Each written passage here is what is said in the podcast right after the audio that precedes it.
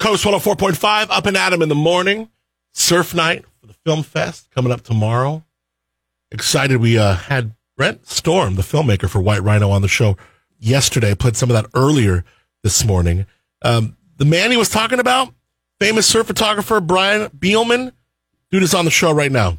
Up and at 'em in the morning, Brian Bielmann. What's up, my man? Thanks for being here. Hey, good morning. How are you, man? It's really, really good to talk to you. I'm great, man. I'm excited about Surf Night. We got it coming up uh, with the SLO Film Fest and your photography. I mean, you are, for someone who doesn't know, I mean, like, I don't know, hundreds of pictures on the front of magazines, inside magazines, Surfer, Sports Illustrated. Like you're a legend in this arena. It's really cool to talk to you. Your photos are unreal. But your work and meeting Brent Storm, the filmmaker who we interviewed, you guys ended up collabing on a really cool surf film. Yeah, I, I appreciate all those nice things you said there. I'm blushing on this side of the phone. Um, yeah, thank you so much for that. And hooking up with Brent uh, Storm sure ended up being something I hadn't counted on. You know, it's and uh, would you like to know the story how we met?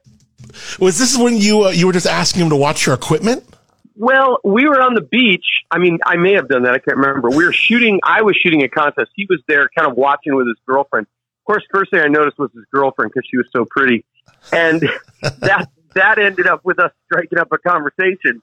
And he started explaining to me how he was from Canada. He was a surfer, but he was uh, his his actual job was to do wedding videos, and he wanted to do something within the surfing industry. So I I said, look, it's not that big of a deal, but I've been wanting to do some sort of story behind the photos to go along with my photos that I could put on Instagram and the internet and all that kind of stuff. So we ended up talking about doing something together, and I I threw the idea about doing some videos, you know, sort of the story behind the photos kind of thing and that's how it all started. And you know, we started doing that, and of course, a lot of my favorite photos are from the big giant days.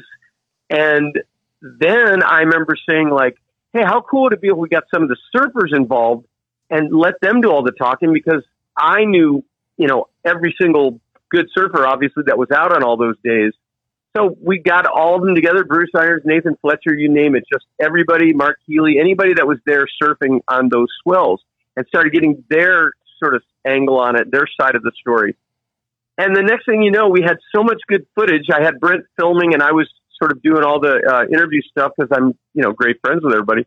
Next thing you know, we had so much good stuff that Brent just said, "Look, this is something way bigger than a bunch of Instagram, you know, story behind the photos." And I remember the time thinking to myself, "Oh my god, I just want my stupid story behind the photos for my, you know, to try to sell some prints." Right. But I said, "Okay, okay, if you want to jump into this, and I said, I can get a hold of all the filmers because I'm personal friends with all the guys that have been there for all these swells. And I'll, you know, kind of ask a favor in because I've done them a lot of favors, most of them.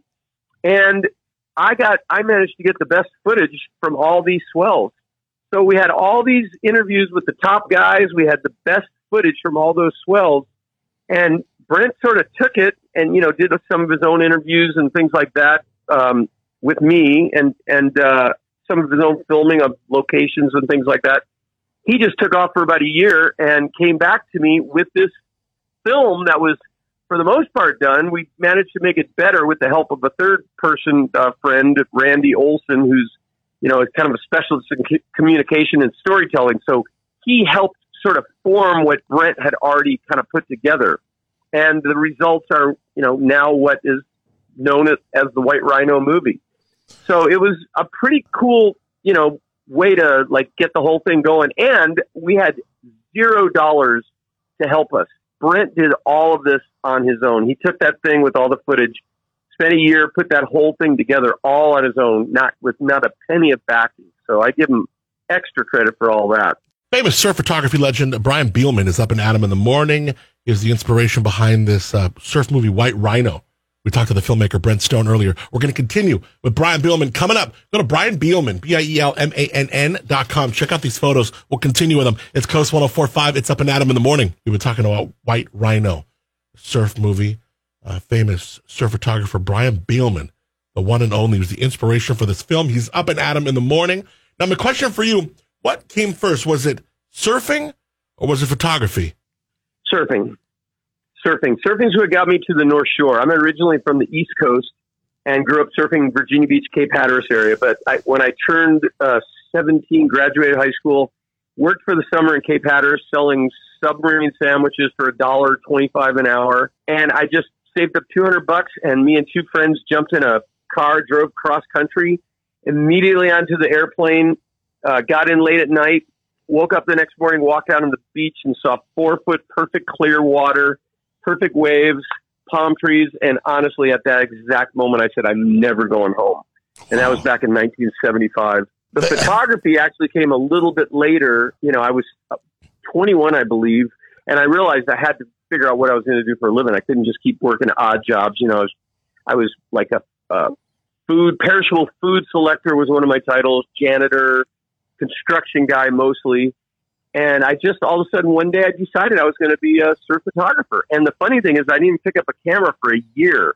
I just told everybody, yeah, I'm going to be a surf photographer. But it was enough that it calmed me down and I didn't worry anymore. I just, I'm going to, that's what I'm going to do.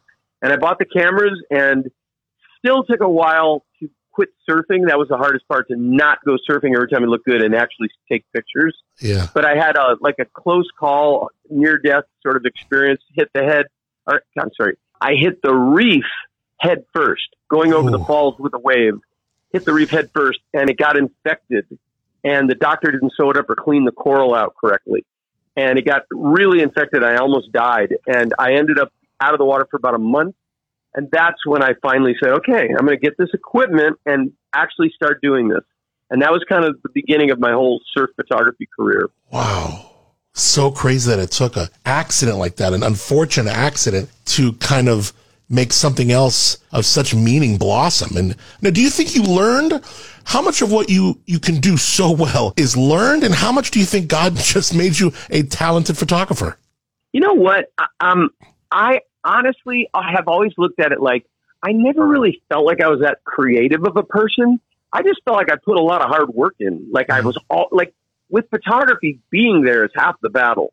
Just always making sure you're there. You know, and then of course once you're there, you need to know the right lenses and and uh, there's a lot of other thing that goes along with it. Yeah. But I really do believe it's just like God like putting these things in front of me and me just clicking the trigger. I mean, that's what it feels like. I've been lucky enough to be with the best surfers and travel all over the place. I know I'm an easy guy to get along with, and that's another really big plus.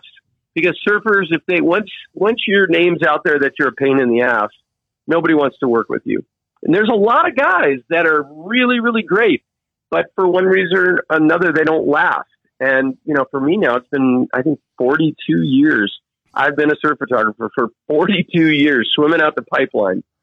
And I just don't want to stop. I, I'm 63 and I just cannot even fathom not doing what I still do. Oh, isn't it great doing what you love? We got Brian Bielmann, a rock star, legendary surf photographer, up and at him in the morning. Uh, he was the inspiration. His collaboration with filmmaker Brent Storm is what birthed the movie White Rhino, going to be screened at the SLO Film Fest along with the Endless Summer. Surf Night. Don't miss it. Slowfilmfest.org. More with Brian Bielmann coming up here on Up and Adam in the morning.